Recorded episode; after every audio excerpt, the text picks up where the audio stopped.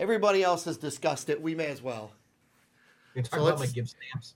Yeah, let's talk about your Gibson amps. So, I'm glad you're in a good mood because I don't. I think I'm about to get dark. yeah, he's, he, I'm going to think about fluffy bunnies and puppies, and David's Yeah, gonna. have to fucking hear David's David's going to bring David's going to bring the hobbits and the and the Yeah. trolls. It's Um, gonna be bad. It's gonna be bad. It'll be a I have, regular. a Um. I have a lot of theories on why this went down. Um, Um, so yeah, why don't we talk about our theories of why as to why it went down? Why did it happen? the pragmatist in me, the one that thinks that we should be looking at the positive view of this, says that um, Randall Smith is 75 years old. Yeah. Uh, he's not going to be with us forever. I think. I think if anything, 2020 has taught us to respect that. You know, death can come at any moment, and I think he was. So I think he had a contingency plan, and I think that was a big part of the last 10 years of Mesa Boogie was sort of passing the torch to these other designers that he had brought in, and at least at least a few of them, like Doug West, um, have the business sense and understand the philosophy to to continue the company. And I sort of felt like this was a a um my first reaction to it was like, why the hell would Randall Smith sell the company? Like this doesn't Yeah. make sense. Yeah, So first off, first thing to dispel here, I guess, is that Mesa Boogie probably didn't totally get sold to Gibson, but there is some advantage for them to be a quote unquote Gibson brand. right. With Right. I think that what we've got. deal yet. I mean, that's Yeah. Yeah. I, I'm gonna. I'm going to give Uh, my two cents, and I'm probably almost completely wrong, but after listening to um, a person that would be in the know, uh, the the fact is that I think what's going to happen is going to be more like not exactly because everything is different, but more like what Gretsch did with Fender. Gretsch is still Gretsch. Gretsch still makes their own business decisions, whether we like them or not, and Fender is their distributor. And I think Yeah. that basically the, the different yeah. But that but so here's the the distinct difference there is they own this they own a distribution contract with Gretsch. So like the way that this has been been touted is like they own that part of them now. And I don't think that's necessarily what what the specifics of this are. I no, think it it- may be a bit more complex than that. Right. I think what Gibson wants to finally do, and this is, I think this is more for Gibson than for for um, not that that Randall Smith is not getting anything out of it. He's not going to enter into this without some kind of business savvy.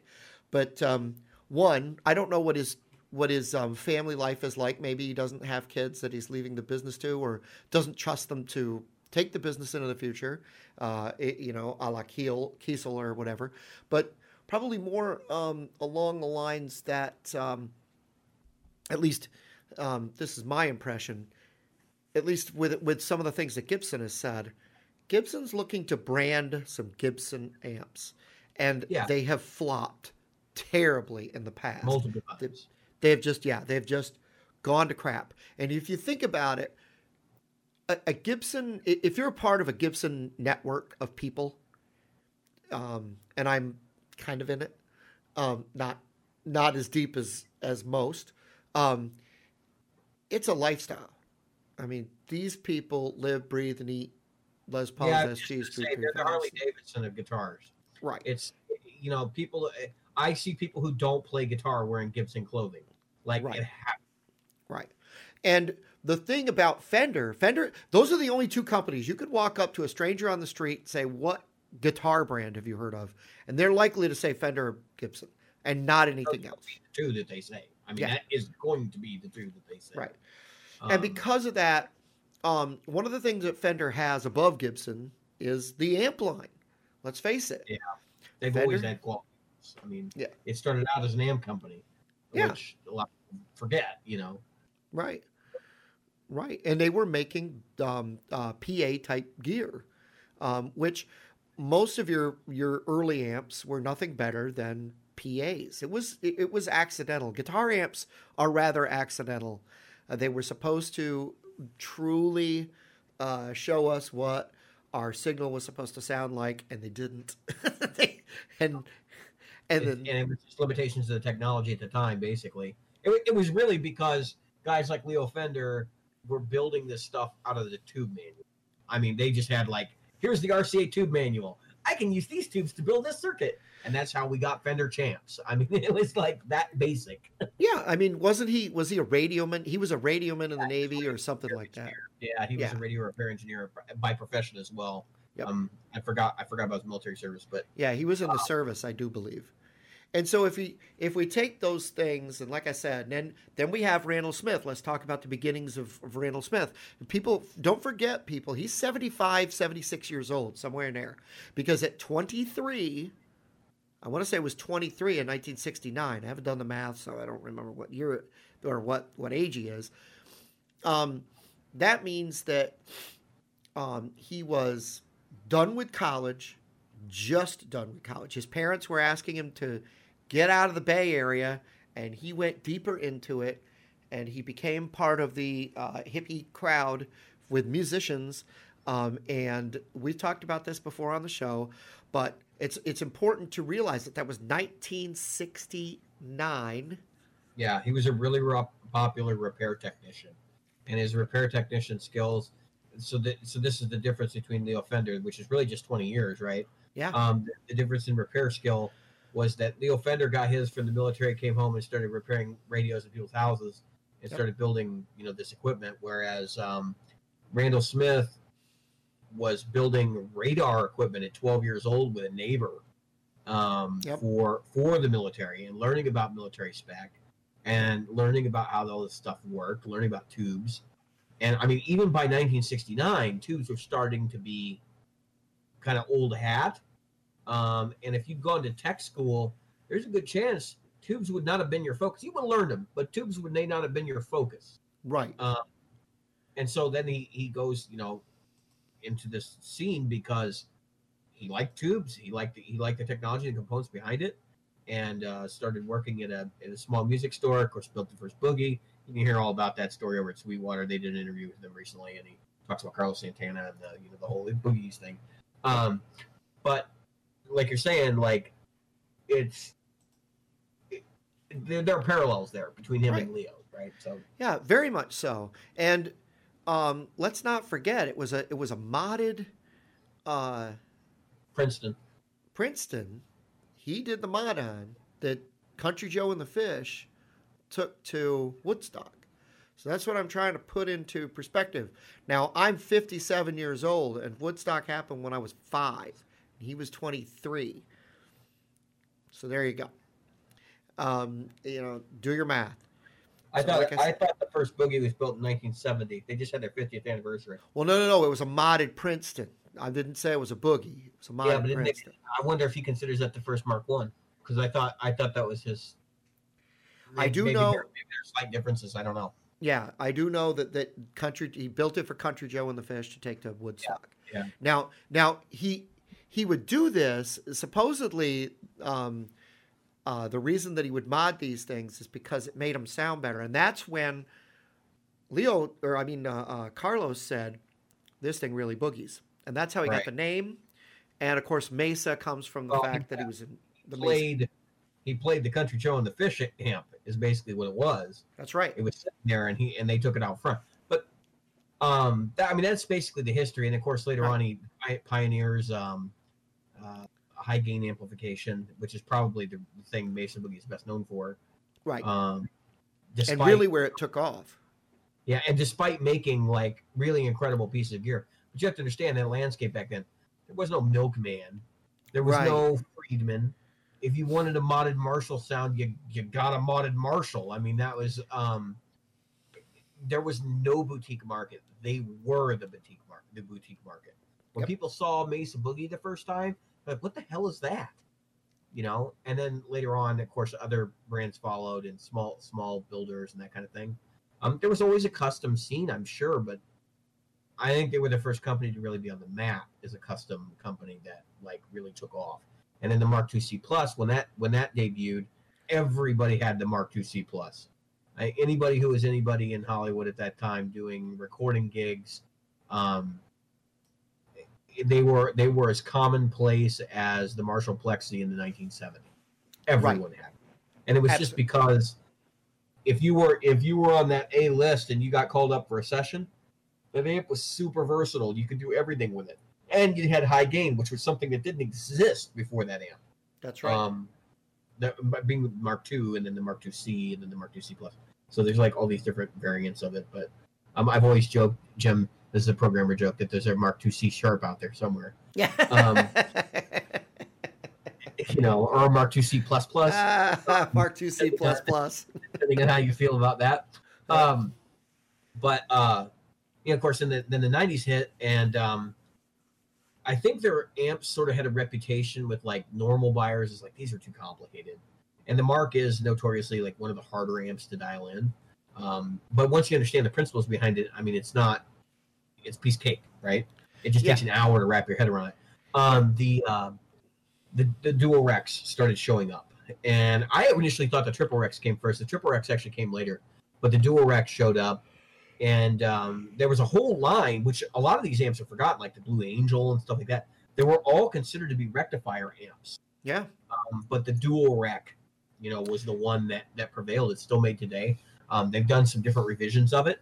The current one they call the Rectifier Reborn Yep. is um, is like a whole different thing. And and when you play those amps, you realize like the controls actually do something. Number one, which is like the first shock, and then they're incredibly versatile. I've heard people say things, "Oh, you play dual rack, it's just like triggering a keyboard." Well, let me tell you, if you're playing a dual rack it's like triggering a keyboard, that's because you made it that way. Yeah, you you Um, set that up wrong. Um, I mean, Ricky Buckingham was playing them. Yeah. Yeah. Yeah. So so so yeah, much that- like seriously. So, um, so let's talk a little bit about Gibson's amps. Um, so they did exist, but Gibson's amps Yeah. were like Fender's early amps, in that they were Did meant to be ERT and stuff like that. Yeah. right, and they were I meant to be truly like a PA. Remember that. Let's so let's go back and look at what Gibson did. Fender Fender's selling outselling Gibson. Um, people are talking about the hollow bodies, and, and at first Gibson laughed Les Paul out of the out of the offices. Um, so in the uh, in they bring him and they go, oh, we this thing looks like crap. We need to make a violin top, which is where the you know which is still here today, right? And Right. we need to you know we need to make it b- beautiful and it needs to be luxurious. So it has to be gold or black and white and so on and so forth. So that it's like a tuxedo or it's like gold hardware and this, that, and the other thing. And so they had a very, like you said, they they were not just hard. I think they were like a DeLorean, if DeLoreans had ever been popular, um, uh, of of the guitar market.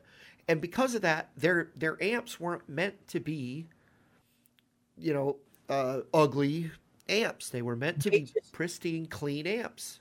They just didn't have.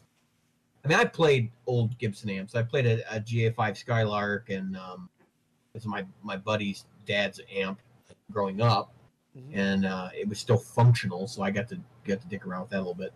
Um, I, I'll be honest with you, like I don't think they're necessarily clean machines. I think they're more like the Tweed amps than people realize, but that's the problem. So Gibson didn't have any sonic expertise in the electronics engineering industry, and you got to go back to when this was like they were making these amps in the '60s. Yep. Gibson was not the behemoth it is today. Uh, they were they were more known for the acoustic guitars, and any of this other stuff was like, we really want to risk money on this? Like, Right. how far do we want to get down this path? Now they had they had amps going all the way back to 1948. In fact, I'm looking at Reverb right now. Here's a 1948 BR9, um, which looks oddly like a Fender Woody. Um, and I think a lot of what they were doing was saying, well, shit, we're watching this other company clean up. We're going to do the same thing.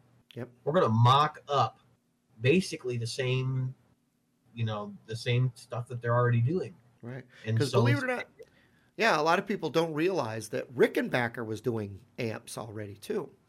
Yep. Um, so Rickenbacker uh, was doing amplifiers even uh, uh, either at the same time or before Fender.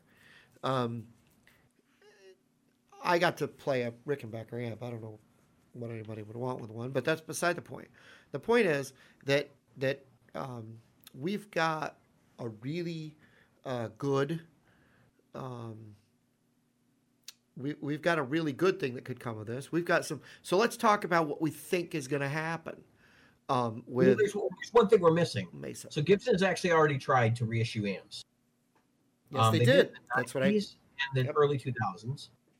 And uh, I actually have experience with these amps.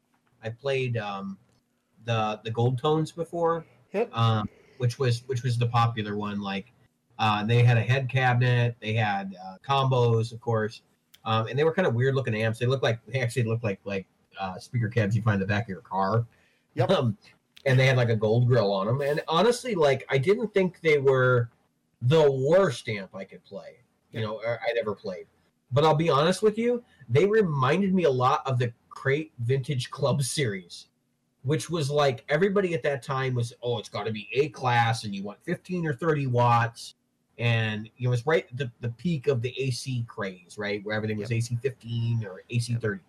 And um, they actually got into trouble for these amps, if I recall, because they were saying they were point to point wired.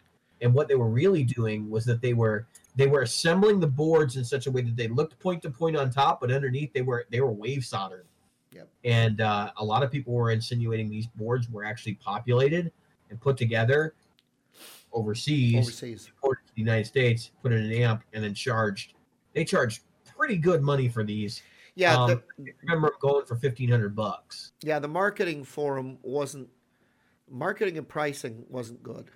No, Um, I think I think they developed these things, and I think when they got in house, they realized, oh crap, these aren't what we thought they were going to be, Yep. and so they blew them out. I think they I think they just realized like we can't put a lot of marketing money behind something we know is going to be a lose. Yeah. So that first that first wave of them was in the Norlin era. Norlin era. And again, there's there's no question about the fact that the that they were probably made cheaply as possible. Norlin era, you Yeah, got, the, ones I have experience with are the Juszkiewicz area. Yeah, era. and then there was the and Juszkiewicz. the vintage ones. I played a couple of vintage ones, so And so the Juszkiewicz era's one, uh, they were trying too hard um, to follow trends, um, as many things Juszkiewicz did, um, and it it didn't it, it bombed. It, the the hardest thing is if you're Gibson, this is and this is where I, I I hope they don't fail. They can. I hope they don't. If I'm Gibson, and I'm to introduce an amp. What's it to sound like? What do you what do you and and the average person, you being the average person, what do you think a Gibson amp is to sound like? I don't Ex- know. Exactly. I have no idea. I mean, It's that, just and that- like- that's that's the experience I had when I plugged into these guys because I didn't even know back then. Like I, I played that the vintage one way later, um, and and and that's a good point. I think there's a couple of things to remember though, as we talk about that, which is number one. Mesa Boogie is not going to be putting their names on these amps, but everybody knows that Mesa's building them, which is part of the the hoopla surrounding this, right? Um, and they will be running them as a custom shop amp line. So you can guarantee that whatever they put out is going to be pricey. Um, it's not going to be fifteen hundred. It's going to be three thousand. That's what my guess is, and it's probably going to be all custom colors and all custom cabinetry, and that's why they went to Mesa Boogie because they want the fit and finish to rival, you know, the '57 flame top Les Paul that everybody covets. That's right. Um, and I think they did pick the right company to do that, and that that's not my dispute. And and uh, we'll get into that in a minute. But um, I think it's worth mentioning that Gibson did have a couple of sleeper amp lines over the years um, that were kind of like they could have reissued that. I don't think it would have been successful. Um, they had the Lab series, which are which are worth mentioning oh just yeah. because there are a lot of people that know that BB King played amps through Lab Series things, and a lot of his guitars were direct at Lab Series, um, and that the Lab Series are notable because they were not tube based. They were the only major manufacturer guitar company producing an amplifier time that was not tube based. It's like the Lab Series, I think was like what, like eighty four ish, and Fender was still sort of getting off the ground with solid state. I- um, they were really the first ones to embrace it. Um, and in yeah, meeting a, a company that produces guitars, Vox obviously did it a long time before that, and other companies had done it. I think even Marshall had had a solid state line at that point. Um, this this is what I see. I foresee. going into the future is I foresee Gibson releasing. Um, they're they're going to go to artists. That might be. Remember, just the other day we were talking about this artist roster, right? They're going to get artist series amps, and they they've found the right people, like you said, but because the cost will be high enough. I think these are going to be um, not just uh, custom shop. I think there's going to be a lot of special order on this stuff. I, I honestly, I foresee um, where they're not going to ask because you can't ask Mesa to build faster than they already. They're not keeping up with a lot of uh, the demand now. So they're certainly not going to put a lot on themselves. I a think, lot of people. I think there's a lot more outsider speculation there about what's going on over at Mesa Boogie right now that people realize. And I and I I, I was reading through a thread on the, the Gear page this evening. I want to.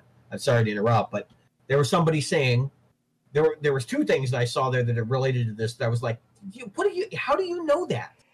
Um, and the first one was they were in financial trouble, which that's not been said by anyone I know, including dealers. Because in fact, most of the dealers that, that I've talked to have said we can't keep them in stock, um, especially in 2020.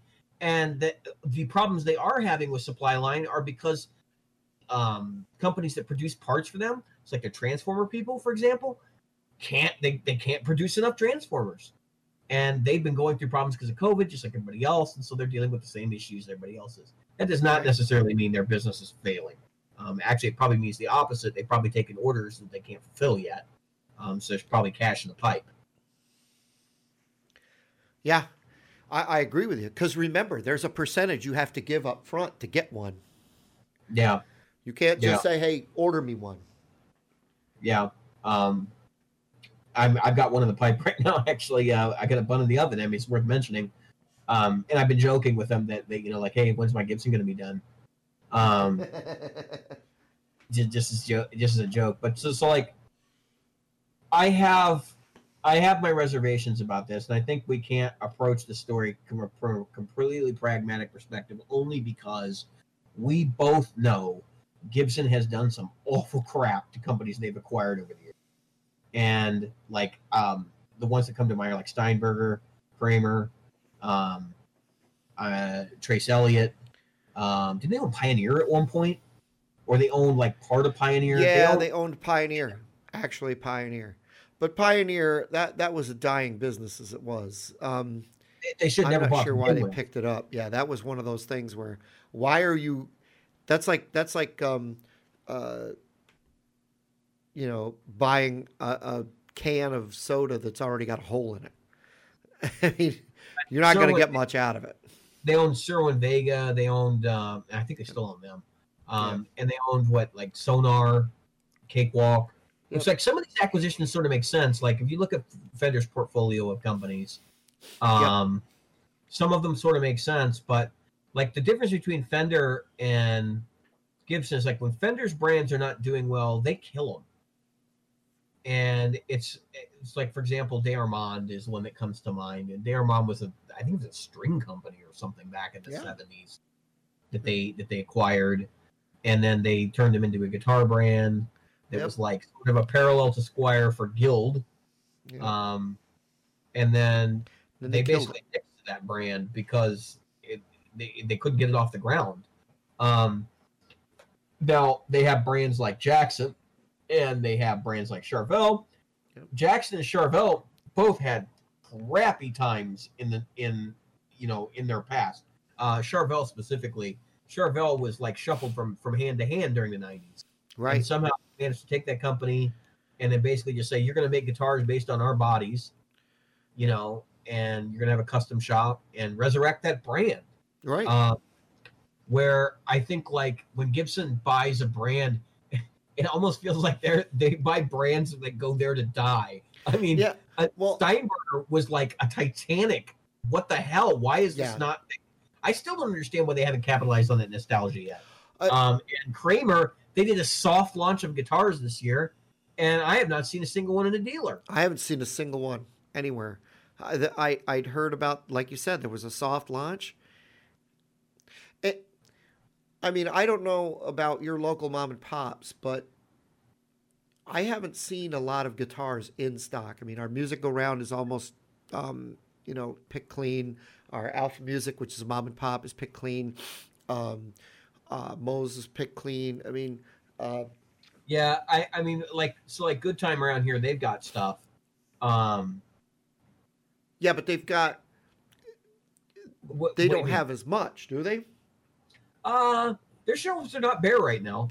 I mean, but but they also there was a period during this year where they were pretty empty. Um, Yeah. but they had stuff on order. They've always got stuff on order. I mean, the brands I won't say who, but some of the brands that um, local mom and pops order. I mean, they're they're back ordered out for years. Um, and like people don't realize that when you buy from somebody, well, I mean, I can I can say this, I guess. Uh, I know that there is a local shop that has PRS SEs on order, and they were telling me it's two years out for new SEs.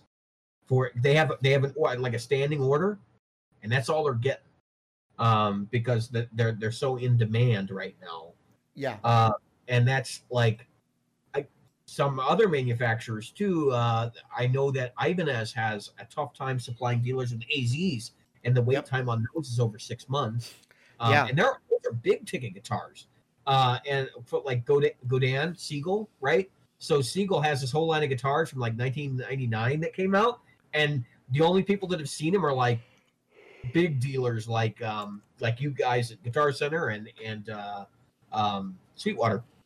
So Yeah. it's it's really interesting that the time we're going through right now, like people are speculating that like, well, I don't see them in stores, so they must not be doing well. Nah, that's like no, that's probably the opposite. Actually. It's the opposite. Uh, to be honest, um, uh, like what we've been seeing at, at my store is uh, that we have seen. Um, we don't have a. The other day when I worked, I worked last on Monday. I've got two more days left. I got Friday and Saturday. On Monday, I don't think we had a guitar under, other than a couple of seven-string Jacksons, um, under five hundred dollars. Not a one. Even usually the ones that are not picked clean, like um, some of the some of the um, Floyd Rose Jacksons and stuff like that, they're gone. They're just Yep. gone. And um, the the uh, we'll get you know those boxes that you know you get the guitar and the strap and everything else. It's the all complete box. They come in, they go out. That just as fast as we can get them out of the cardboard box that they the, the plain cardboard box they're in, put them on the on the floor. Somebody picks them up like like they're toilet paper. I mean, it's it's just Yeah, I'm sort of wondering if like a lot of those aren't ending up on Reverb or eBay. That that somebody's snapping them up and they're trying to mark them up because they know Yeah. there's a big demand right now. There's a huge Uh, demand, and and the fact is that you know we talked about this earlier. There's a there's a lot of people selling stuff. Used market is just silly. Um, I I had to laugh uh, at uh, Fluff's uh, stuff this week because it was just some of the most ridiculous asking prices that you could imagine. But I'm looking at regular stuff. There, there's a person with a um, Taylor GS Mini. Normally, I would say if you were looking to sell a, a Taylor GS Mini used, I'd at least go hundred dollars under cost because they're like six hundred bucks to six to seven, depending on the one you're getting. This guy's asking for the pr- the full price. You know why? Because he'll get it. He'll get it. Close to it. Yeah, I mean, he, may, he might he might be ten dollars or twenty dollars shy. Um, that was that was part of. And I was talking to Nick when I bought my um when I bought my my uh Fillmore because we were like he's like why don't you buy used, and I um I thought to myself like well yeah I could and I went to look and I'm like this is stupid. The prices are almost as much as they are new. It's just dumb. I'm getting the color I want. Um, so we're we're in a, we're in an interesting time right now, and this is like this is really a weird time for for Gibson really to be doing acquisitions at this moment too. Because Yeah. if I were if I were a company, and actually for Mesa to sell at this time, if I were a company, I would be thinking, what the hell is going to happen when this is over? Because this is this is a run. That's what this is. It's a run on. You know, you call it a run on the bank. Well, this is a run on guitars. And what's and what is going to be wild about it is when it's over. I think it's the the the the, bubble's going to burst. The floor the floor is going to drop out. Yeah. Because I just don't see how the industry can continue to support this kind of growth. Um, and without you know capital investiture, um, and that kind of thing. So um, I, just to comment more on the Mesa Boogie thing before we get really, really off track. I wanted to, I wanted to, um, I'll posit some other theories about what this deal might actually entail. Some things I've just been kind of mulling over in the back of my head. So, Jim, you brought up that they may actually be trying to um, further their dealer network and to um, to levy the uh, marketing department at Gibson to push Mesa Boogie in exchange for you know custom shop activities and that kind of thing. Um, and that's very possible. Uh, I don't think the dealer network is as big a deal to them as people might think. I think the dealer network would be a bigger deal to Gibson at this point because Gibson is so heavily invested in Guitar Center, and with Guitar Center having all its problems this year, it would make more sense for them to look at the Gibson or the uh, Mesa Boogie dealer network and say, "How about since you already have this deal with Mesa Boogie, if you want to take on additional Gibsons, we'll count whatever you're doing with Mesa Boogie as uh, credibility with parent Gibson.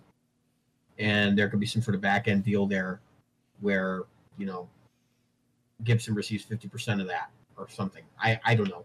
Um, and in lieu of that, there's also the situation where, you know, maybe Mesa Boogie, knowing that they're going to take on this business for Gibson, needs an investiture of cash to add on to their production facilities.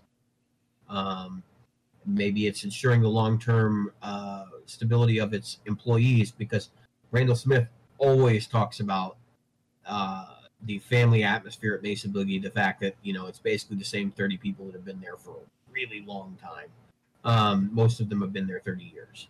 So I, that's kind of where how I'm looking at this is like this isn't necessarily a bad thing it it can be if Mesa if Mesa does not have control of their situation, and even if Gibson now says they have control of it, but things change, that could end up very badly for for Mesa Boogie. That said, I think Mesa Boogie has strength as a brand, um, and I think that Mesa Boogie is got strength in designers, and as long as those people stay there, I think they're going to be successful to an extent. I I can't. I joked with somebody last night that that um, I could just see J.C. Curleigh sitting in his office with his computer out, and he's and he's got the schematics for all of the current Gibson lineup, and he's deleting circuit traces. We don't need to spend that much copper here, here, here. you know, like, like, like, and oh, this component doesn't have to He'd, be a Mullard cap. Like, he'd be the last guy to do that. I, I worked in a small company with a CEO in in uh, that type of thing. The last person in the world that told us which carbon to buy was was the CEO. But I know, I, I, I, I, do know. I, I see what your point is. I it's, it's I like could see maybe um uh who's the guy that uh, is their marketing guy? Um, tall, no, the tall thin guy.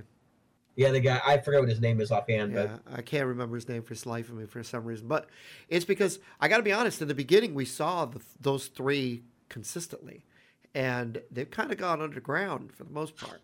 Um, Agnesi's well, yeah. been Agnesi has been the the face of Gibson for a while. yeah, the the face with the uh, with the uh, uh, newspaper in his hands, screaming, "Please help me, please!" But um, but I gotta say this. I gotta say that, that what they hired him to do, he's doing. So I can't I can't fault him there. He's, he's done a pretty good job since that. Yeah, I think that was the first. What the hell are you doing? The play authentic thing.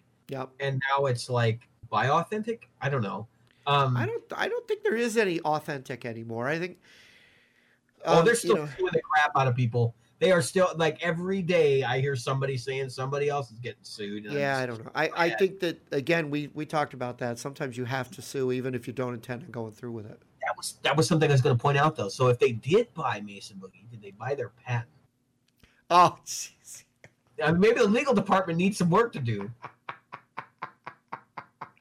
They'll sue Fender for for um for Princeton. Everybody. I mean, but, I, um, if, if they bought the Mesa Boogie patents like you understand, Randall Smith has been defending him for years, and people hate him for it. And I, I could tell you right now, if Mesa Boogie bought him, they're going to hate him even more. Well, if they, if they bought the patents, they're going to hate him even more. yeah, I don't know. I, I do know that uh, uh, if he's smart, he'll hold on to those. So Maybe he needed their legal department. yeah, They'll- Maybe he went to them and was like, "Hey, I heard you're suing everybody. Like You- this sounds like a good idea. I want in." you know when when um, Walmart Walmart made a big change when Sam Walton died. I mean, when before Sam Walton died, I don't know if you remember, but Walmarts were clean. They had cash registers with people. it you it was They, the place you wanted to shop. that's right, and it was a. And you if you had to have a job that didn't require a lot of, you know, let's face It it, a wasn't a lot bad of place. I had many family members that worked at Walmart in those years. they had dental, they had vision, they had health, they had, and then Sam Walton died, and it became a shit show. And yeah, it, like almost overnight too. It was. It Yeah. didn't take long. it did not take long, and that's that's my fear, or my hope that they don't do, because Gibson has not in, instead of increasing its size, it made itself smaller, and it has a lot of people still there that that were that have been there for 30, 40 years. So Well, it, it made itself smaller, and then and then it acquired Mason. Well, by acquiring Mesa Boogie and allowing Mesa Boogie to run as its own thing, like I said, I it might be just, hey, look, we need something to put our names on so that when people are touring, it says Gibson on the guitar, it says Gibson on the amp. I think that's very much. I hope best case scenario. That's actually what we're dealing with. That they looked at the California and the Fillmore and they go, "Holy crap! Like we want to buy those designs. Right. in order for this to work for us, we need the people that are behind it. Because because here's the one thing you got to keep in mind. This is this is the pragmatist in me coming out.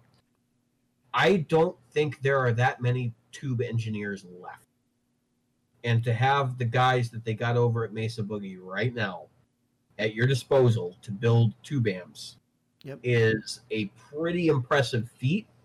But I also think it's something that you couldn't do and throw them out on the street either.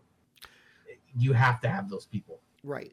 And that's what I'm saying. It won't be Mesa and people people are not going to be gaslit by somebody saying, "Oh yeah, well, we've only changed, you know, this many people." Like what happened with with um what was the company Vintage, right?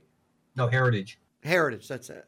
Why did I say vintage? acquired, when Yeah. they were acquired, acquired by music, whatever the the distribution company, and uh, then they then they brought in CNC machines, and a bunch of guys just walked out. They were like, "What the hell is this?" Right after they told everybody nothing's changing. They Yeah, they were like, "Nothing's changing," and they brought the CNC machines in, and then the next news story was like. Like Her- Heritage gets CNC machines. Next news story: Heritage loses 15 employees. And it was yeah, it was literally an overnight thing too. well, Um, I've also heard that several of those people have been rehired since. Yeah. Um, so I don't think that was necessarily an all bad thing, Yeah. but it's definitely like, wait a minute, what happened? Yeah. Um, Well, well, again, you get to where I don't think it can happen. They they're not going to pump um, uh, Mesa boogies in from Korea and call them mesas. no, that's- no, and actually, I think that's where this is headed eventually, is to not have an Epiphone brand line, but have a Gibson brand line that's complementary to the guitars. Right. And And maybe just- they'll do an Epiphone version of them later. Those will be the Yeah. imports. It won't be a lie. It won't be like with No. Fender bringing over stuff, calling it Fender, and it's actually Squier or, um, you know. uh, Yeah, I don't. I mean, I don't care about the country of origin on the amps. I don't think they do either. Um, I think this, just given the history there, but but what I would su- suspect would happen, and this is this is based on like not so much market research, but just like eyeing the way that things are.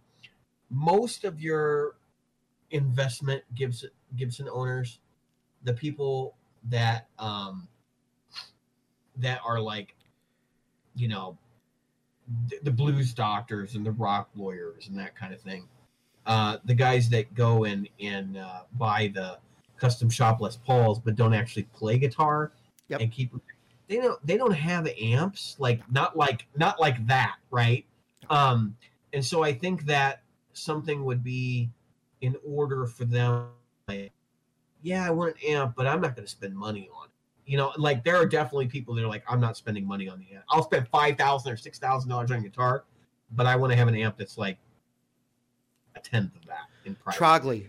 It's they like, they're all going to be like Trogley. They're going to have they're going to have um, a hundred and fifty thousand dollars worth of guitars, and God knows what kind of amp he plays through or cares for that matter. I don't care. Yeah, well, But like, well. Jim, I could argue. I could argue you got about eleven thousand dollars worth of Gibsons back there, and and you're playing a DSL 40 CR. I mean, I like my DSL 40 CR. I know the difference. I'm just saying, like, you could make the same. Oh yeah, same- yeah. I could have know? I could have not bought the 335 and bought a you know a Mesa or a Fender, Yeah. Or I mean a I mean a Gibson. I don't know if you have eleven thousand dollars in Gibsons. I think you have three. I think you have nine thousand or something close Uh, to that.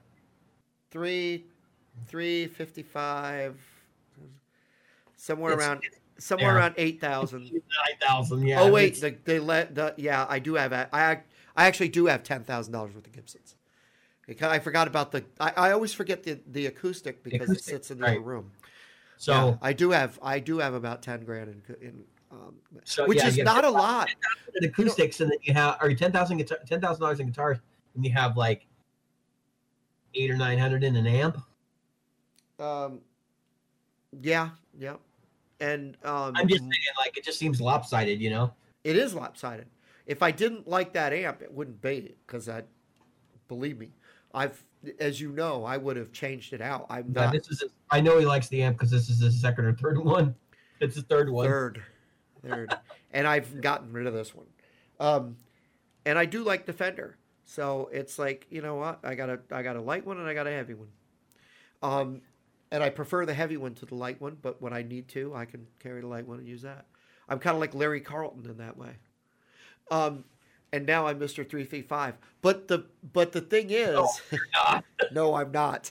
Not even by a million miles. Like, I'm not even gonna let you get away with that one. That's not okay. I can sing sh- can uh, Kid Charlemagne better than K can. Um, Probably. Yeah. that's about where it ends. I could sing it better than he can. Um, so, uh, but the but let's let's um uh let's take this to the to the thing. By the way, folks, this is your bonus. This is two hundred. This is numbered two hundred. Is it So even though we're like at number two oh three or four, four or something like that, I yeah, don't know. like, yeah, because we've had a couple of episodes in there that like weren't real episodes, and Yep. um, there's some on the cutting floor too. It's a couple There's a there's a couple of them. There's there's lost footage. There's Yeah. um, there's files that don't exist. There are files that won't re- that won't be released. Um, uh, but not to the general public. Yeah, not to the not to the general public. If you want that, that's Patreon only. Um, but you know, it's funny that uh, we've come this far. You know, and um, uh, definitely um, been been a great thing. I think that that um, uh, if Fender wants to buy us, we're we're we're available. Yeah, I'm ready to sell. Just, just let's do it. All right, Like- Fender. Work. We'll give you a break. We'll give you half a million uh, plus, We work plus hard. royalties. Plus We'll- we'll keep doing it for you. We work hard. Trust me. Yeah. But you got to pay us. Yeah, exactly.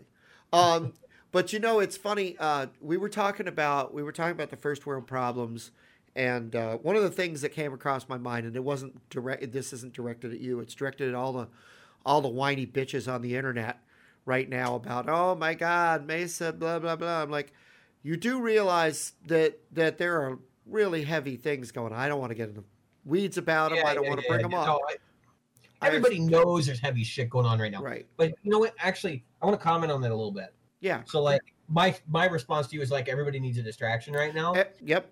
Yep. But so, I didn't realize how heavily invested in Mesa Boogie I was until I got the news.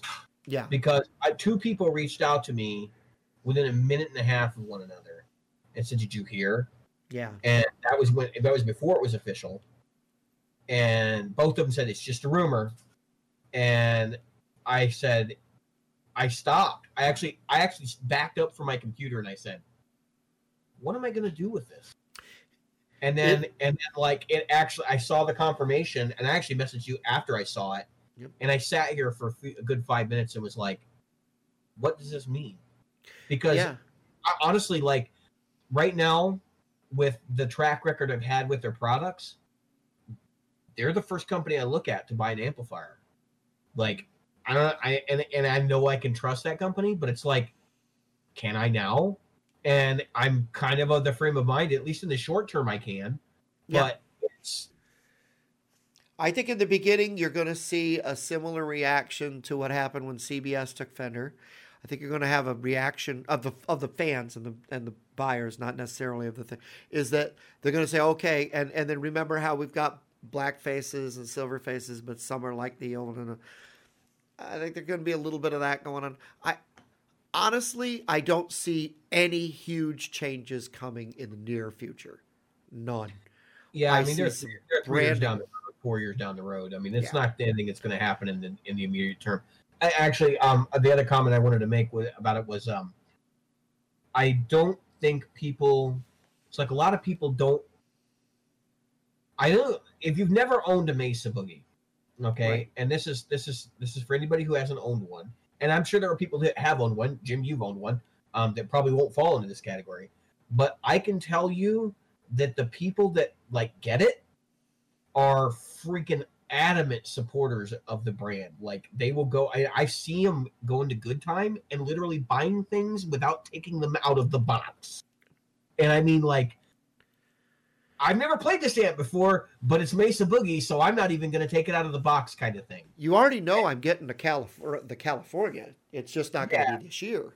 It'll be next Well, year. but- but- And it'll be a Gibson saying, California. Right? Like, but you know what I'm saying? Like Yeah. when people go into the store and they don't Yeah. take something, uh, they don't even want to demo it. You It's don't like, have to. I'll do it at home. It's fine. You don't have to. Uh, That's just like that's just mind-boggling to me. And honestly, like it says a lot about the brand that that's happened. Yep. And I would like to believe that th- this is the way I want people that are that are Mesa Boogie fans right now to think of this.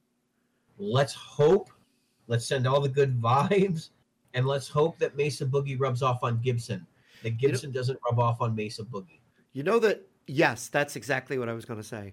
You know what I see this like?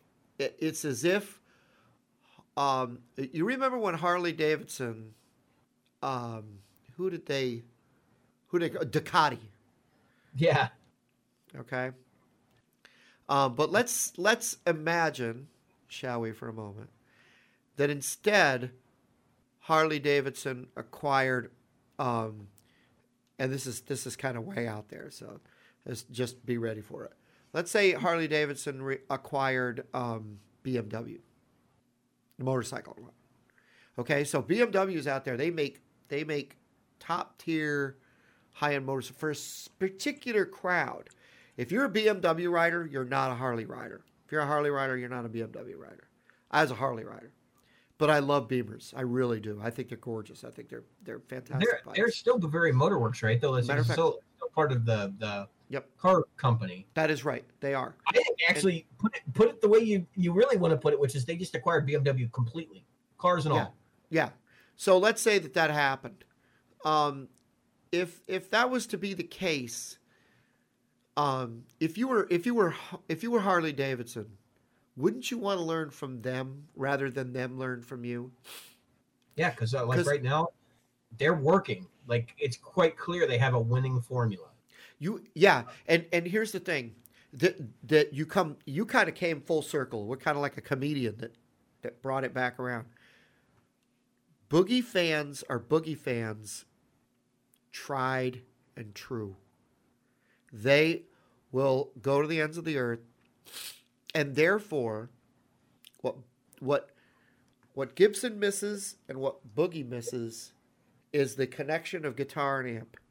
That really a lot. Now, I'm not saying all boogie players play Gibsons, but there's a good percentage of good boogie players that play Gibsons, and a lot of I Gibson I players. think PRS is probably the bigger company for them yeah, because well, people uh, in the last three days that if PRS had bought Boogie, they wouldn't have been shocked at all. yeah. No, I don't think anybody would have been shocked by that. Um, but the, the I should have said a lot of uh, because it they've always been associated with Marshall. Gibson's always been associated with Marshall. Yeah, well, I mean, they're going back to the the you know stuff and all that. Right. But but Boogie is like Gibson, it is a lifestyle choice of of what you play through. It is the only lifestyle brand I can think of that isn't like really a lifestyle brand. Right.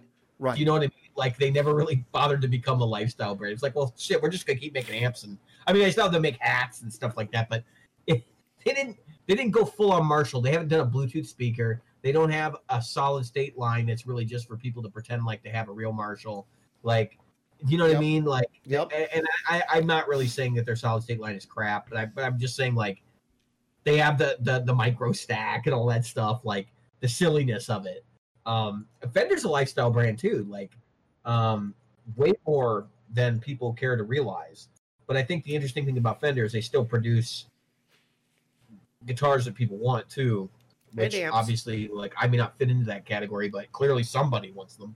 Yeah. Um, but and and amplifiers. But Yeah. but I think uh, um, a, a, a guy like and this is what I was about to get to. So I'm gonna I'm gonna bring this to a to a head here. At least my point. Gibson was a is a lifestyle brand. Boogie has a group of people that are very adamant, much like you know any other underground thing that. Uh, what was that computer everybody loved? Uh, you you might be too young. Started with an A. Altair, Altair. Everybody was still using them, even though they were like distant past. There was this there was this rabid community of people that kept using them through the through the Commodores, through the um, through the Apples, into the Macs, into the uh, PCs that that far outshot them. yeah, Altair. like like 10, 12 years after they had they had been like decommissioned, people were still using the Altairs. Yep. So here's here's what I want to here's where I want to bring it, right? Let's let's look at who's in charge of Gibson. Right? It's uh what's it what was his name again? Uh Uh, Starts with is C. um, starts with a C. AC Curleigh. Curleigh. Okay, what did Curleigh do before this? He worked for Levi's. Levi's. he the uh, CEO Levi's is a lifestyle brand. and unfortunately. if there's anybody now now if he lets the the technical side continue to do what it does best if he can let the people building do building great or better then um, and I don't think don't go think that uh, I'm saying Mesa has to improve. Gibson has been improving. It can improve more.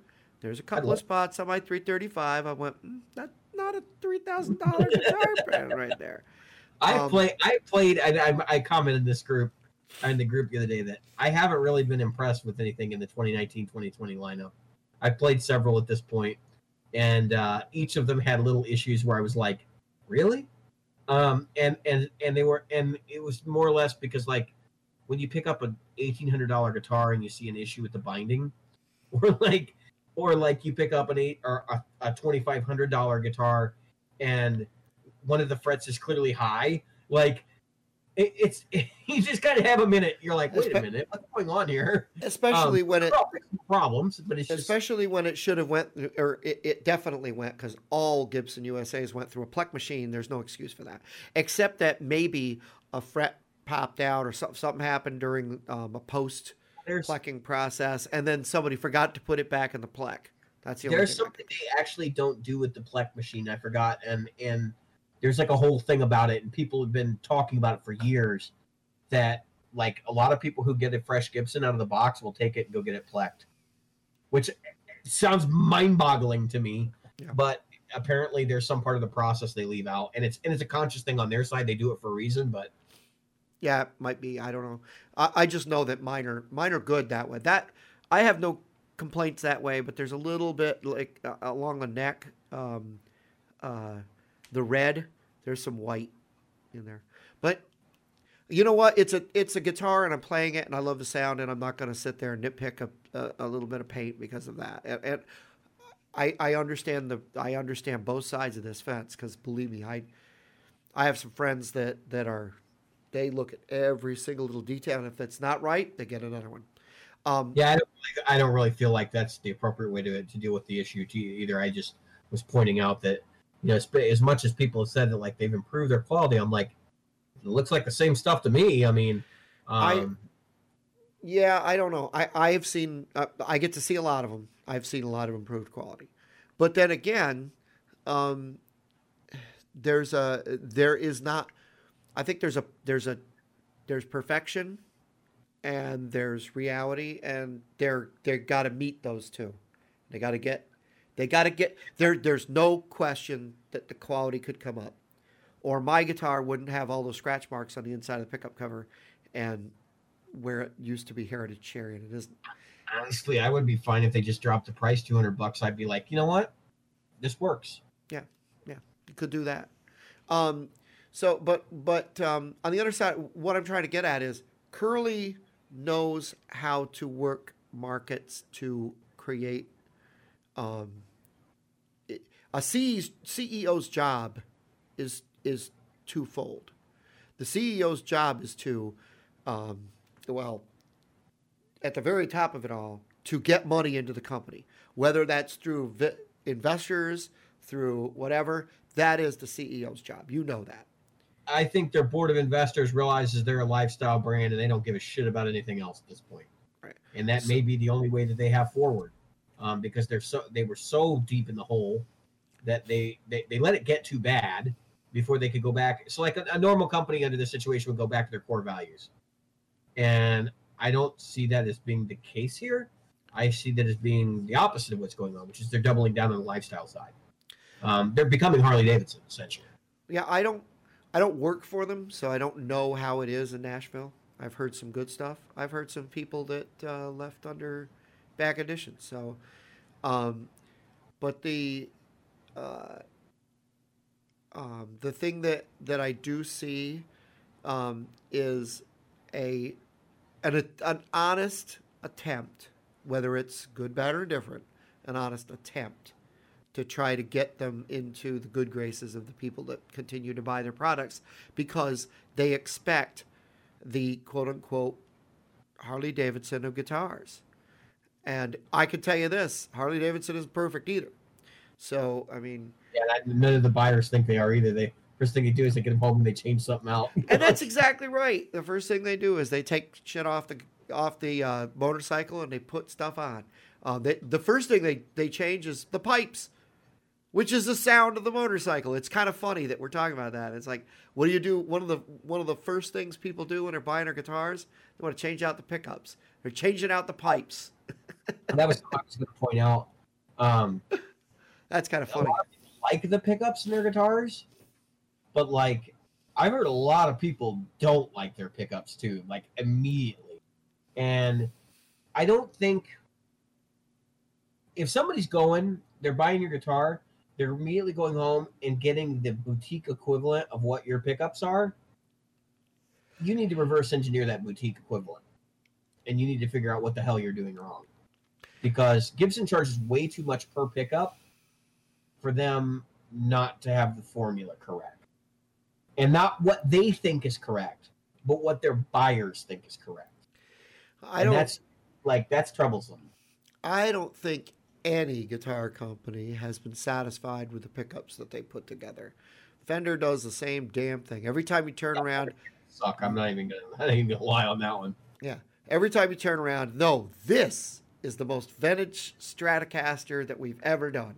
They, they're just grasping straws. They don't know what the hell they're going after.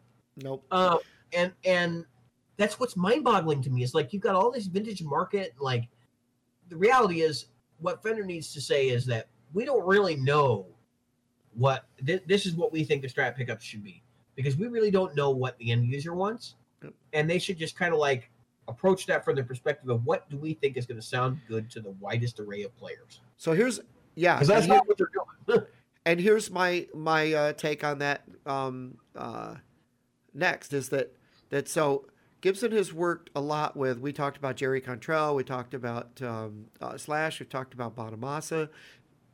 I don't think Mark Agnesi went to Joe's house just for a beer and and uh, to talk about his guitar collection. wasn't enough. Yeah, I think that they had more than that meeting, and I think I think some of the things that get discussed, um, and of course we know that these things happen, um, are, hey, we know we can improve. What can we do to do better? Because because before artists were running away We know that. And other than, I don't think a guy like Jan, Jerry Cantrell or a guy like Joe Bonamassa or even a guy like Slash is going, yeah, I need you to line my pockets better. I think that they're actually, maybe Slash. Um, I think, I think that um, uh, that uh, Jerry Cantrell is going to give honest feedback. I think that um, who did they just have that uh, I Most watched? those guys oh, are going to give honest feedback. I mean, and, and that's the problem is under the old administration. I don't think uh, I don't think the They honest cared. feedback. I don't think they gave a shit. nope. Nope. They were just they were still trying to deal with the fallout from the Firebird X. Yeah.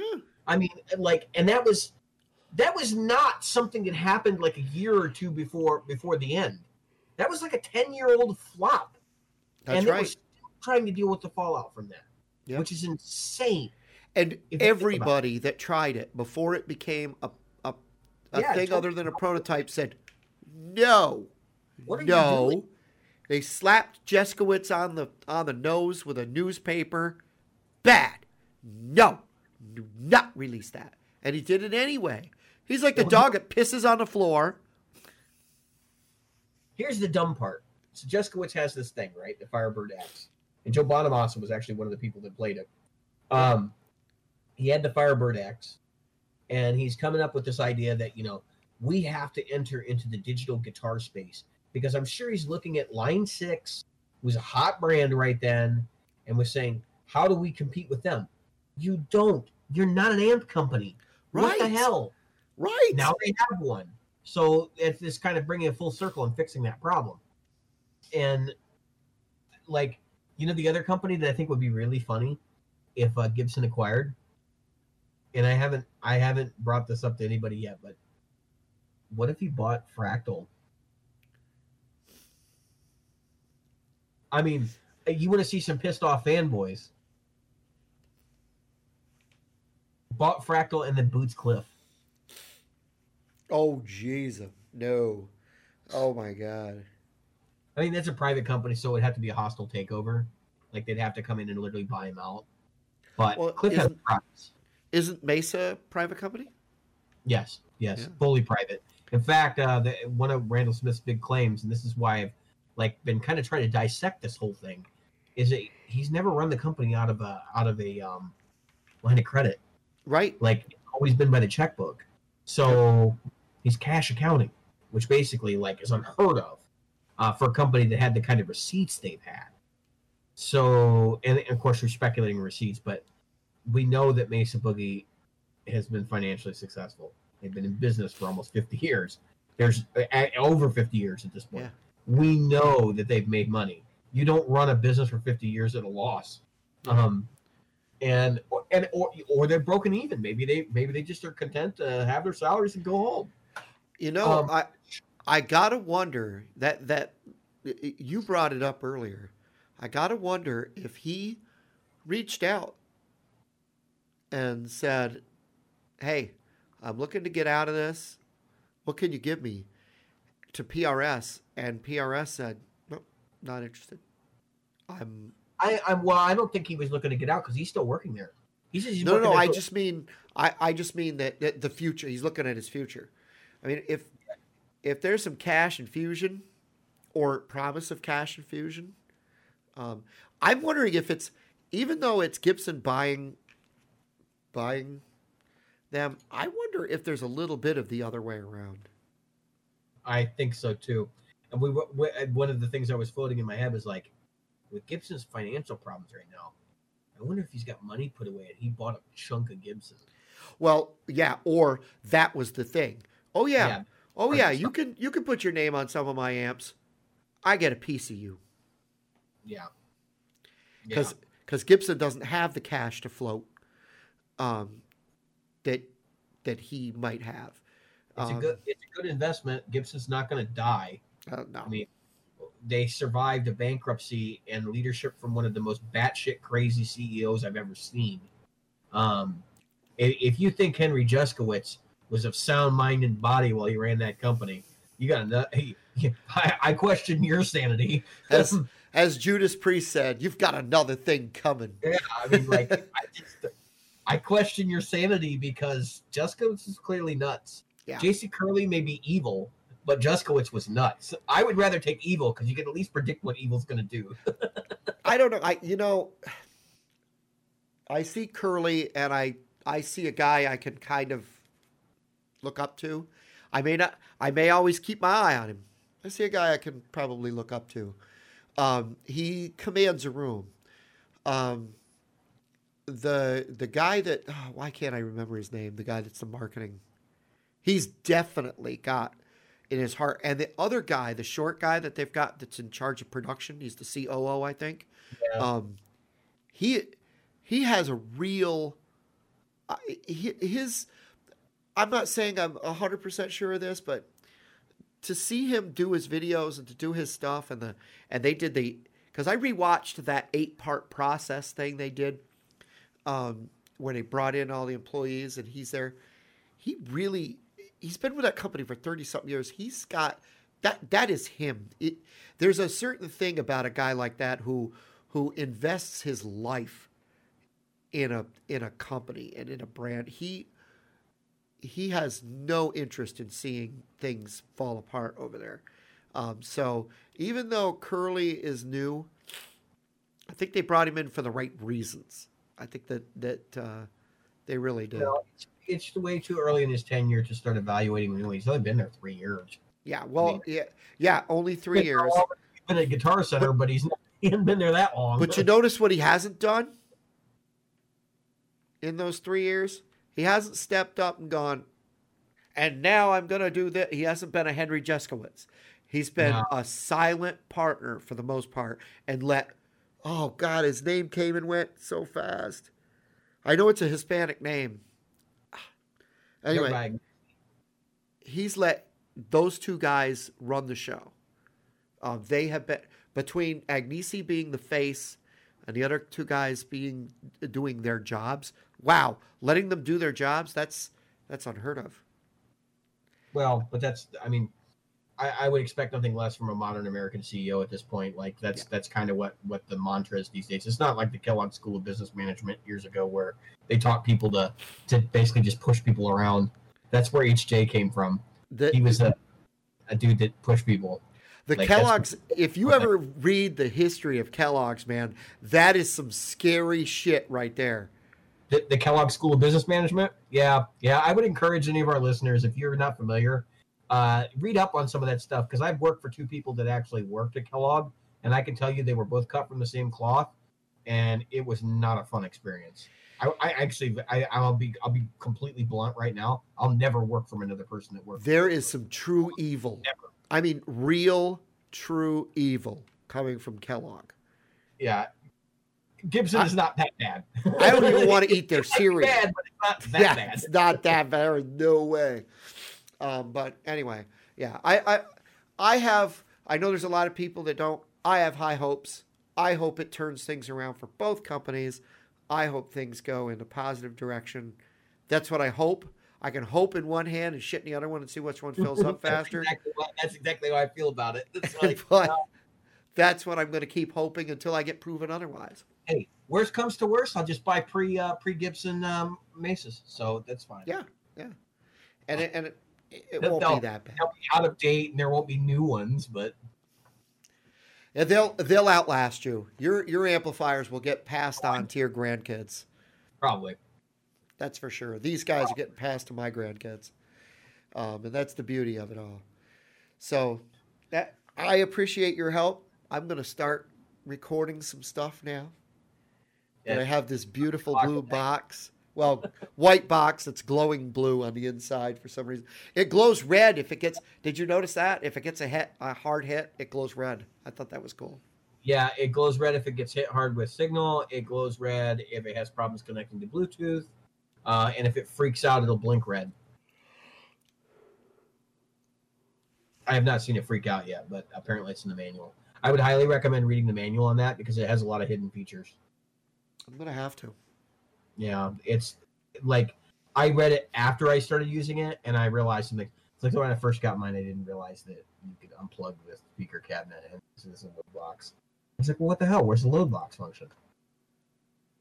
Like, Oh, you could- You could. I was on the Switch. You know, it's like It's a load, right? It just Yeah. loads. yes, It just I wasn't smart enough to figure that out. Oh, oh. you can you can have When the you speaker when you on have a 13 when you have a, a thirteen hundred to seventeen hundred dollar head, you look in the manual before you just try shit. yeah. So what's cool is uh, uh, for people that don't own one, it's kind of cool. Um, they do give you this quick start in both English Yeah. and French, and um, which I can read both. But anyway, so th- oops. So they uh, what I liked was they have this uh, inside instead of having a bunch of words. Look, Diagrams. diagrams. So you plug in the amp and you go to your audio interface. Look, no switches. and then and then uh, you can go in and then go to a monitor and front of house. In and go to uh, the audio interface and still come out of this in headphones, which I thought was cool. Yep.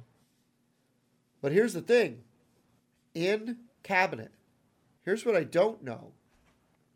When you use that last one um, to the cabinet, I should, Yeah. it's actually the, if you read it left to right, it's actually the first I one. But anyway, um, I'm not really sure. Can you can you still take the outputs? It doesn't look like it.